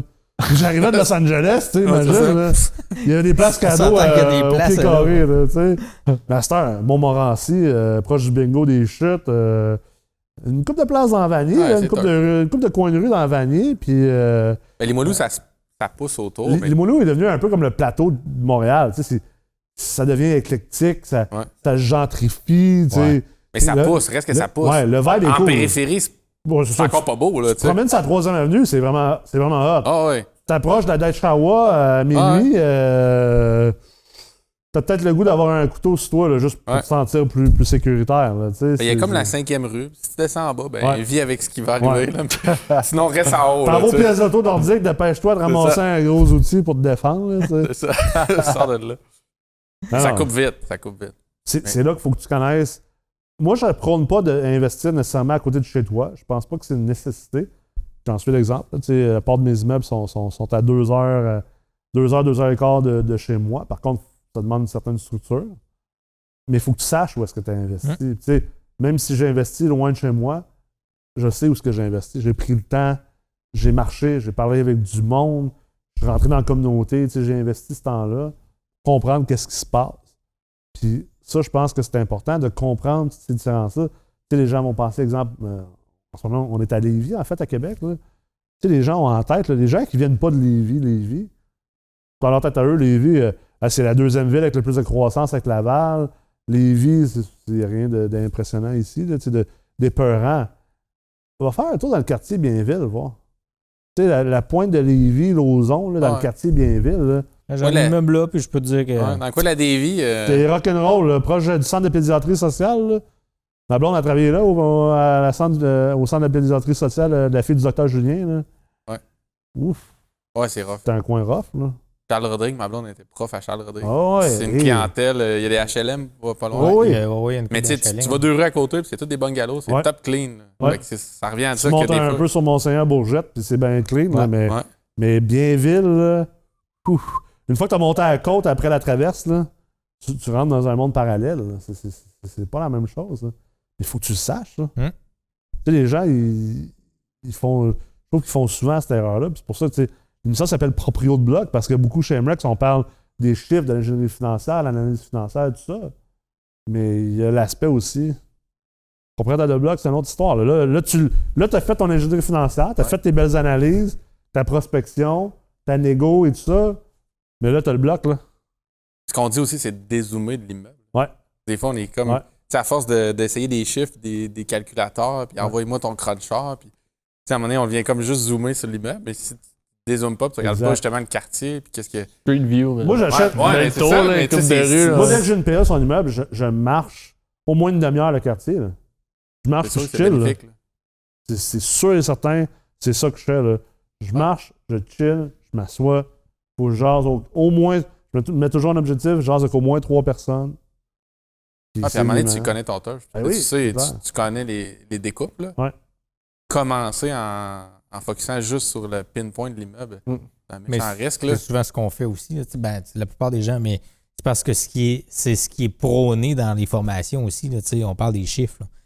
Tu parles de Bienville. Le premier immeuble que j'ai acheté, c'est l'immeuble à côté de l'église de Bienville. Ah oui? C'est sérieux? Directement à côté. Là.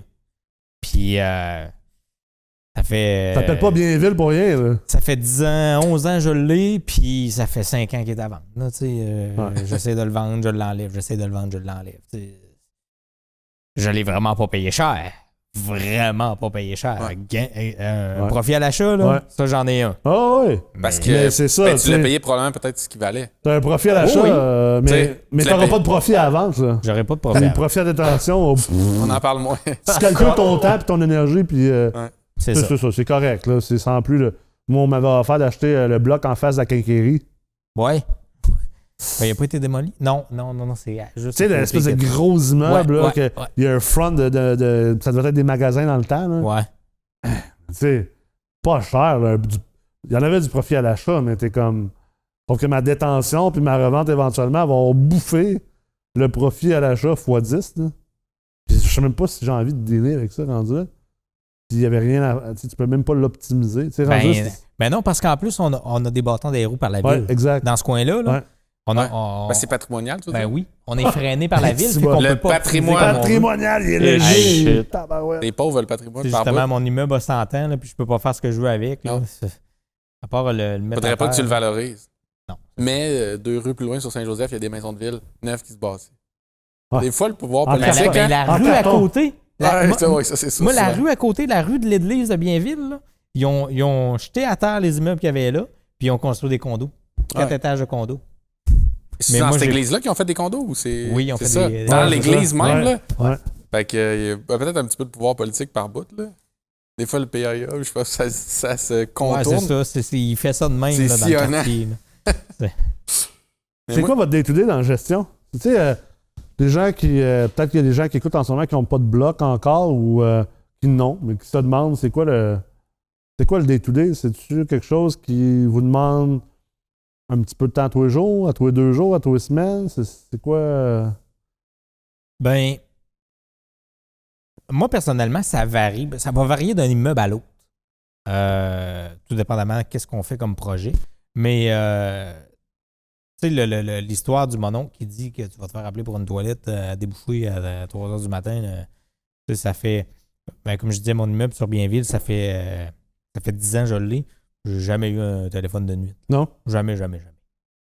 Par contre, moi, ce que je vais regarder dans mon day-to-day, ça va être aussi une réanalyse de mes immeubles. Parce que régulièrement, puis ça, je faisais pas ça avant la MREX, là, mais régulièrement, aujourd'hui, je vais réanalyser mes immeubles, peut-être une fois ou 2-3 mois, là.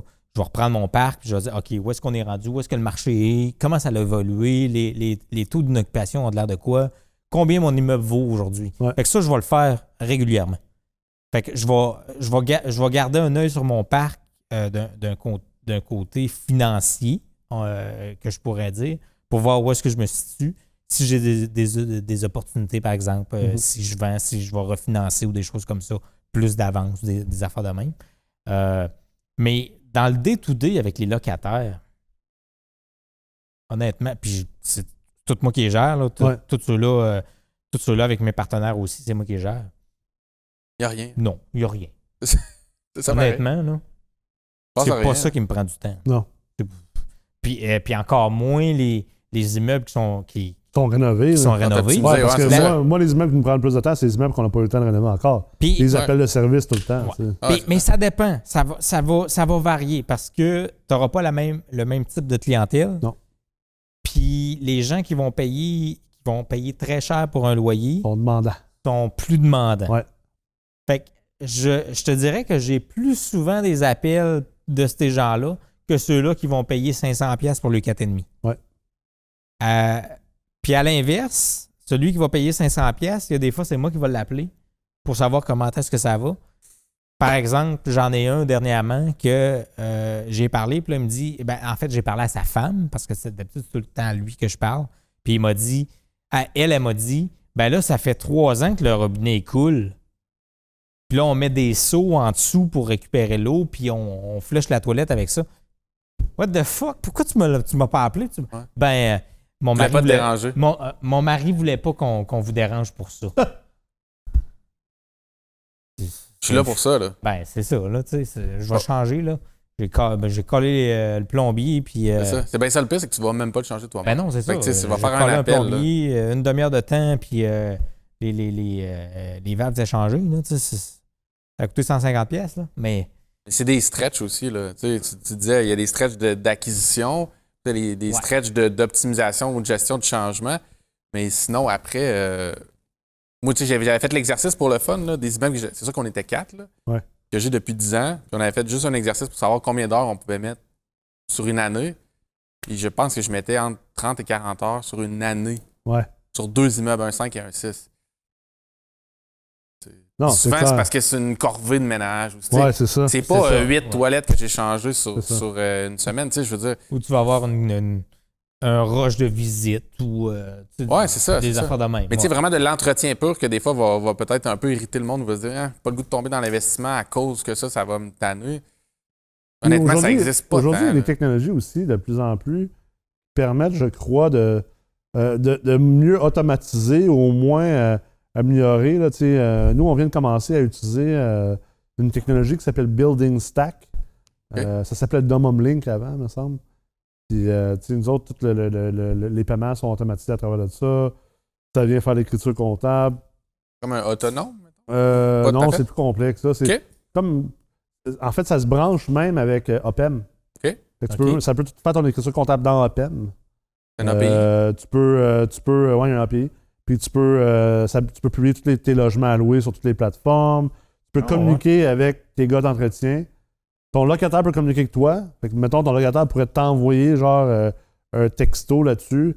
Tu reçois l'alerte dans ton dashboard. Tu peux réoctroyer ça à ton concierge ou à tes gars d'entretien. Tu peux demander un suivi. Fait que ça crée comme un billet. C'est réparé. Ton gars d'entretien fait c'est réparé, ferme le billet. Toi, tu vois l'historique de ça. Super cool. Il y a plein d'affaires comme ça qui permettent, je pense, aujourd'hui, de plus en plus de faire ce genre de suivi-là. Puis, Tu sais, je pense aussi, à un moment donné, c'est sûr que plus que tu grossis, il faut que tu penses à comment tu vas te structurer. Tu sais, moi, je suis beaucoup là-dedans, parce qu'on a quand même grossi vite. Là. On va avoir petite croissance. Ramassé à peu près un 2, on est rendu à 200-300 portes en genre un an. Là, tu fais comme, on va peut-être mettre quelqu'un, un gestionnaire en charge de vraiment gérer les appels et tout ça. Après ça, envoyer le workflow aux différents intervenants. Ça prend des processus à un moment donné. Oui, commence à penser à un agent de location aussi, parce que selon moi, puis ça, c'est des discussions que j'ai eu beaucoup avec Félix Hamel, qui avait fait. Il avait-tu fait votre note? Il avait fait la C3 avec nous. C3, fait que ça s'est passé dans C3, on va se le dire. Oui, c'est ça. Ça s'est passé dans C3. Ça s'est vraiment passé dans C3. T'étais juste une quoi en retard.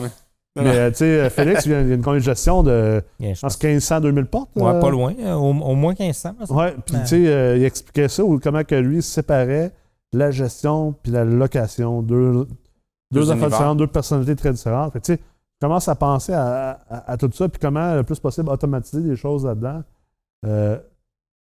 Tu sais, ta business est seulement aussi dure à gérer que tu désires qu'elle soit. Tu sais, j'en parlais avec Claude Hamel aujourd'hui, là, notre directeur du collège, puis des opérations. On parlait de exemple, le monde qui dit tout le temps « j'ai pas le temps ». Souvent, tu n'as pas le temps parce que tu veux pas te donner le temps. C'est ça la vérité. Tu ne prends pas le temps. Tu prends pas le temps. Tu ne priorises pas bien, tu gères pas bien, tu es très inefficient.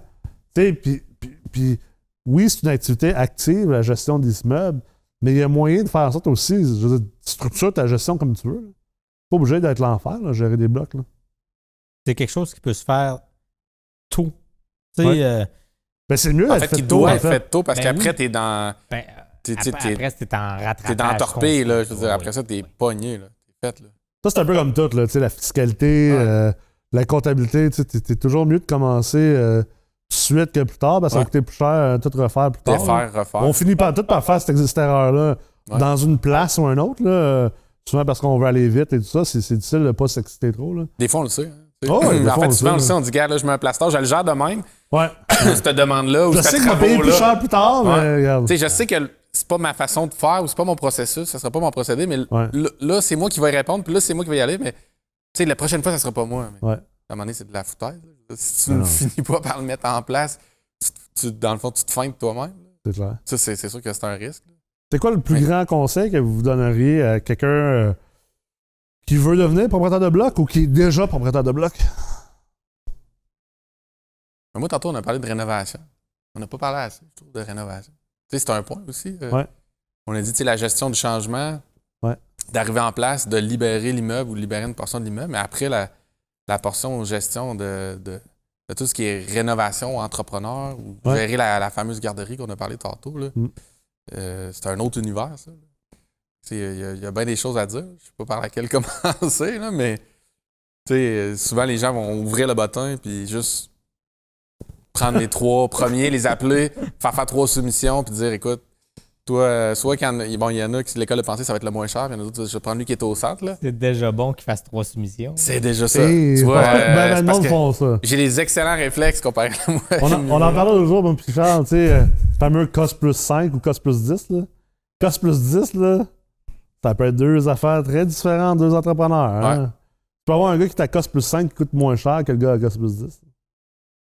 C'est quoi cost, là, tu sais? C'est ça, c'est quoi cost? C'est quoi cost? Ils sourcent-tu bien ces matériaux? Ces gars sont-tu à 72? Ils sont à 65? Ouais, puis ils échappent-tu des balles partout, là? Ouais, c'est ça. Je veux dire, le cost d'une gestion un peu sloppy ou le cost d'une gestion bien tête. C'est deux univers. Ces gars de gyps.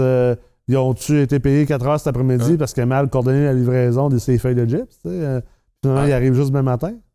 Mais ça, c'est une surveillance aussi. Parce que ça pourrait être un conseil à des nouveaux investisseurs. Si c'est un projet actif d'optimisation, s'ils s'en remettent à un entrepreneur, du moins que ce soit quelqu'un avec qui ils ont déjà travaillé, sinon, de ne pas laisser sa confiance aveugle, clairement, à un entrepreneur. Puis dire, écoute, lui, il connaissait la construction. Je vais le laisser aller, envoie-moi les factures, puis moi, j'ai un autre emploi, je t'attends, je t'occupe à quelque part. Puis, tu sais, la preuve, là, j'ai ma RBQ. Ouais. T'es la preuve, qu'est-ce que t'essaies de dire? Fais-moi pas soumissionner sur un projet, là. Parce que si tu veux un cost plus 10, il va te coûter cher. Ouais, c'est ça.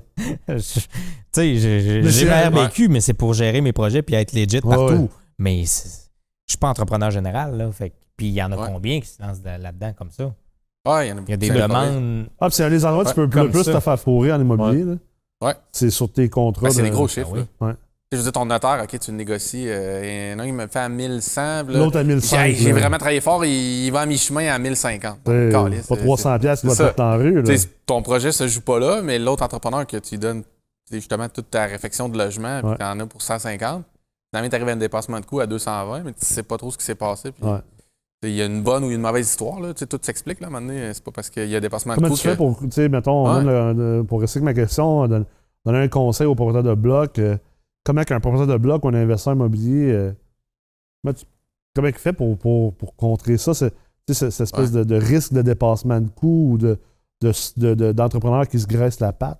Ben, moi, je dirais, conseil numéro un, prends un entrepreneur qui est déjà habitué de faire des blocs. Là, parce que dans la construction, c'est tellement vaste. Tu peux avoir un entrepreneur qui est super fort pour faire la maison neuve, mais si tu prends le même entrepreneur pour tout optimiser ton bloc, ça se peut qu'il y ait des dépassements de goût, il n'est pas habitué. Ouais. Fait que moi, je conseille, demande des références, puis prendre quelqu'un qui est habitué de faire la rénovation. Demande aux autres propriétaires de blocs avec qui toi tu travailles. Parce que la rénovation et la construction neuve, là, c'est deux mondes complètement différents. C'est clair. C'est... La construction neuve de maison et la construction neuve de bloc, c'est. Parce qu'on ne compare pas, là, c'est pas la même affaire. Rénovation, c'est toujours de la gestion de problèmes. Ouais. Tu découvres quelque chose, tu trouves une solution.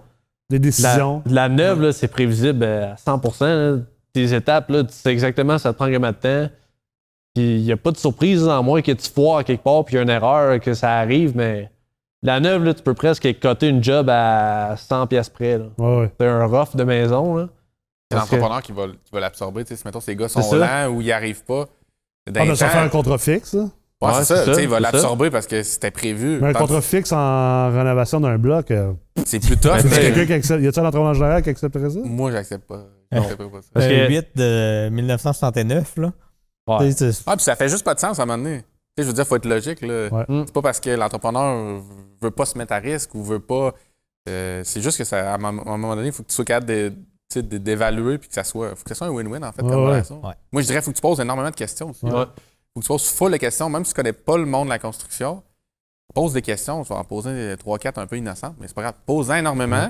Si tu vois que ton entrepreneur a plus ou moins le goût de soit te répondre ou vraiment s'attarder à ton projet ou te rassurer, ben ça va te donner une idée que pendant le processus de tes rénaux, justement des imprévus, des ajouts, des crédits, tout ce qui va arriver, peut-être qu'il va te faire des suivis so-so puis que finalement, tu ne sauras pas trop c'est quoi la game à la fin de ça. Peux-tu faire appel à un consultant de coût ou un estimateur pour venir regarder la soumission ou les soumissions que tu as eues ou le projet une fois final pour dire... Ça dépend, mais parce que pour les petits projets, souvent, le monde, ils font pas faire un plan pour ça. Là. Ouais. C'est dur de comme estimer les coûts parce que quand tu as un plan, tu es capable d'aller, mettons, dans 2-3 quincailleries, puis souvent, ils offrent le service.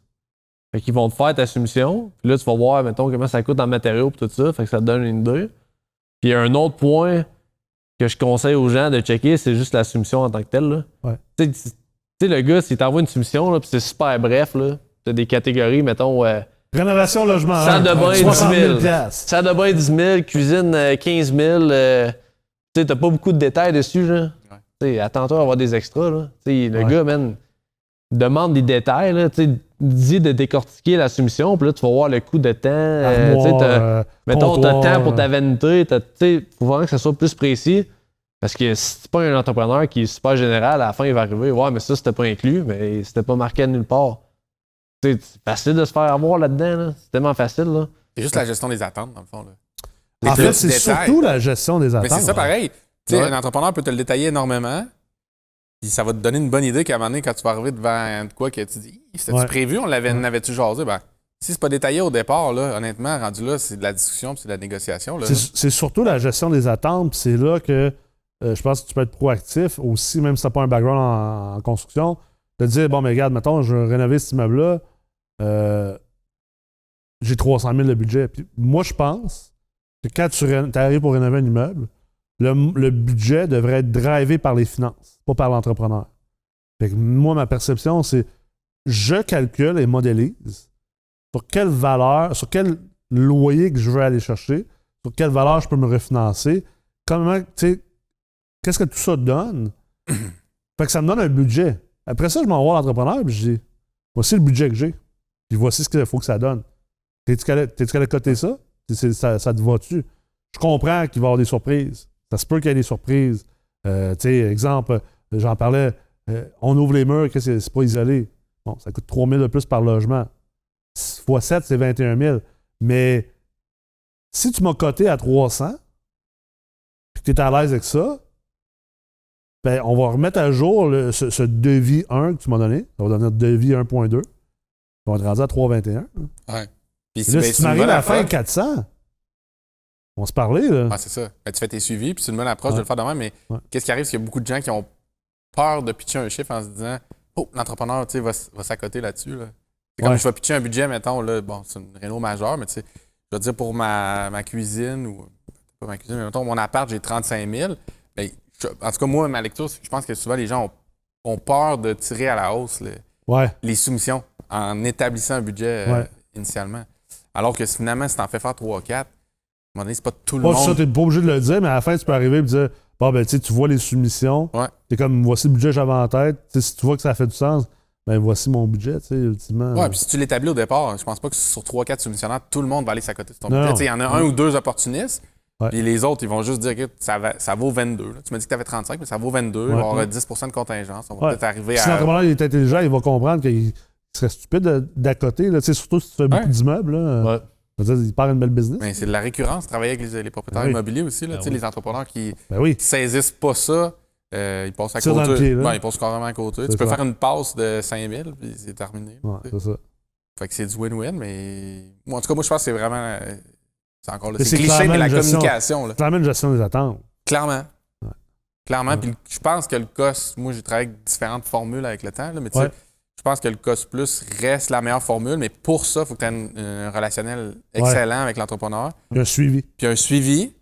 Puis une communication. Tu sais, c'est sûr, si tu prends un gars random dans le bottin, puis tu dis, OK, on part avec un COS Plus. Ouais.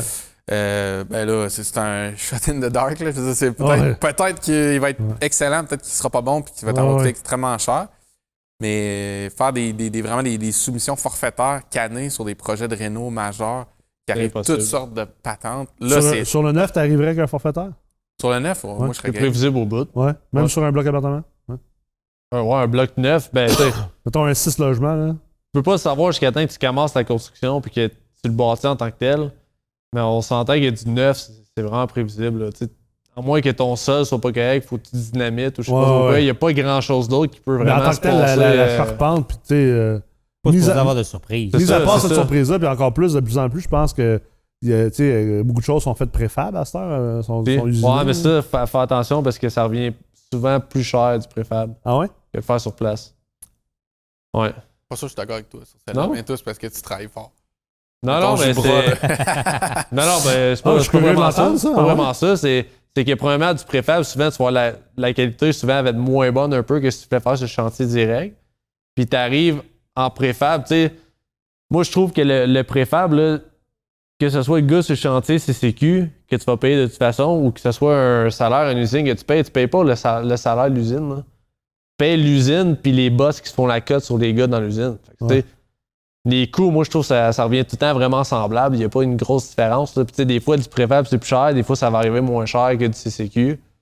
Mais en tout cas, dans mon expérience... Dans le délai de réalisation du projet aussi, où là, tu vas gagner en financement. La vitesse que tu peux lever ton bloc. Ça. Ouais, c'est ça. Je pense qu'il y a ça. Mais des gros projets, peut-être. Tu sais, des gros blocs que tu arrives du préfab, là, ça peut t'avoir la peine parce que tu as le volume. Ouais. Mais une maison en tant que telle, juste une maison neuve, là, t'as pas de volume là. Souvent, les murs, là, ça arrive, là, ça a traîné dehors pendant une semaine, là, tu le sais pas, là, puis il y a déjà la laine puis le gyps dessus. Là. Ça arrive pas souvent, mais moi, qu'est-ce que j'ai entendu, c'est que la qualité, quand c'est fait en usine, ça arrive sur le chantier, c'est comme moins hot un peu. Ouais. Qu'est-ce que tu peux te faire sur place. Ça doit dépendre de chaque usine aussi. C'est ça. C'est pareil comme n'importe quel entrepreneur. T'en as des bonnes, t'en as des moins bonnes. Tu contrôles moins, ça, c'est sûr. C'est ça, exact.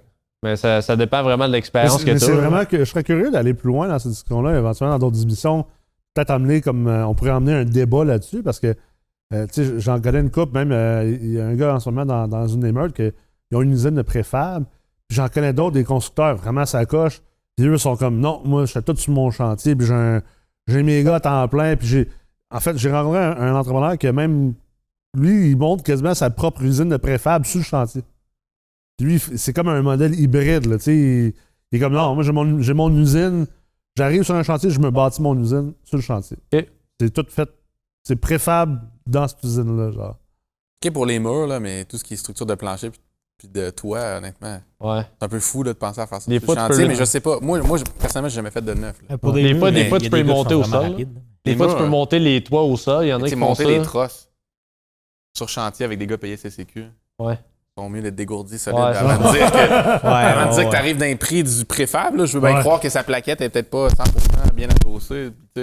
Mais je sais pas. Tu sais, le débat vaut la Ah, c'est clair. La chandelle, mais ouais. Ça peut aller loin comme discussion. Là, mais... C'est clair. Mais dans Renault, reste que faut surveiller ces entrepreneurs. Ouais, parce que souvent, ils n'ont pas juste ton projet. Hein, faut aussi garder ça en tête. Là. Ils n'ont pas juste ton projet. Ils ont souvent, moi, je l'ai vécu, mais tu as souvent, mettons, 5-6 projets en même temps. Fait qu'à un moment donné, tu as une contrainte de qui tu places où. Ça se peut que cette journée-là, tu envoies deux gars qui sont en train de faire le revêtement extérieur. Puis qui mouillent à boire de bout dehors. Ouais. Là, ça se peut. Fait que, est-ce qu'ils sont pleinement rentables à ce moment-là? Ouais, c'est ça. Pas sûr. Toi, tu es en coordination. Tu peux en perdre beaucoup dans la coordination, mais Dieu sait que la gestion de projet, pas tous les entrepreneurs qui sont formés là-dedans ou qui sont compétents là-dedans. Là. La gestion de projet puis le suivi que tu disais tantôt. Là. Ouais. Moi, personnellement, j'ai essayé de vraiment m'axer là-dessus de dernières années, mais je pense que c'est parce que j'avais un background plus là-dessus, puis beaucoup moins construction là, plus d'admin. Je suis pas de l'émoi. Tu avais un associé qui s'occupait de la... Exact. J'ai pas... Tu mets des entrepreneurs en construction qui utilisent des Gantt? Des diagrammes de Gantt? Non. Non, hein? Non, très peu. Mais tu sais, pour gérer un projet... Moi, il y en a qui savent même pas c'est quoi. Là. C'est comme un outil, c'est comme un outil un peu important. C'est clair. Dans une gestion de projet, en général, oui. Généralement, là. Puis coacher les clients. Moi, je me suis rendu compte de ça aussi. Tes coachs, terrible. Là, on parle d'investisseurs immobiliers, mais mettons... Ben, ça peut être le cas aussi, là, s'ils sont plus ou moins aguerris. Là, mais tu sais, dans les projets plus résidentiels, si on veut, la plupart des gens, comme tu disais, connaissent pratiquement rien, ne savent pas quand faire les choix, qu'est-ce que ça implique, les commandes spéciales, pas commandes spéciales, le faire à la dernière minute. Fait que, tu sais, si tu ne coaches pas, puis que finalement tout n'est pas prêt au bon moment, mais là, ça relance la balle, puis finalement, ça fait une gestion boiteuse du chantier. Fait que, tu sais, si tu n'as pas cet aspect-là, il y a souvent quelqu'un qui fait un one-man show ou qui vraiment qui essaie de driver ça comme un, on pourrait dire, mettons, un charpentier menuisier qui essaie de vraiment prendre tous les rôles dans son entreprise. Il faut que tu puisses peut-être essayer de lire ces gens-là aussi quand tu fais faire tes soumissions initialement. Puis, oui, au moins en faire 3, non 4, non 5, mais tu sais, honnêtement, il n'est pas peur d'en faire 6-7, là. Ouais, 8, s'il faut, là, on s'en fout, là. Je veux dire, moi, des fois, les gens me disent, hey, excuse-moi de te faire déplacer. Je pensais, excuse-moi de te faire déplacer. J'essaie d'avoir une job. C'est ça? C'est ça. Non, mais je veux dire, il y a beaucoup. Tu sais, des fois, dans la communauté, il y a des entrepreneurs qui disent hey, moi, j'ai ça, je dois faire 3 soumissions pour en avoir une. What the fuck, là, tu sais, je veux dire, tu travailles dans un magasin de meubles, il y en a peut-être 3 clients qui vont rentrer, puis il y en a juste un qui va acheter ton divan, là, tu sais. Quand est-ce que c'est 100%? À un moment donné, OK, tu te bâtis un historique puis un nom, là, mais si t'es pas prêt à défricher un peu, moi, je trouve que ça te donne une lecture de l'entrepreneur devant toi. Fait que, tu sais, en faire. Faites-en rien qu'en masse. Surtout si vous commencez comme investisseur. Puis vous ne connaissez rien à tout ce qui est construction, rénovation, appelez-en des moineaux, puis faites-les parler. Là. C'est clair. Vince, dernier conseil? C'est drôle parce qu'on en a parlé énormément aujourd'hui, là, l'humain. Je pense que la première chose, Kevin, t'en as parlé, c'est de se connaître, savoir ce qu'on veut dans l'immobilier, ce qu'on veut faire, ce qu'on aime faire, ce qu'on n'aime pas faire.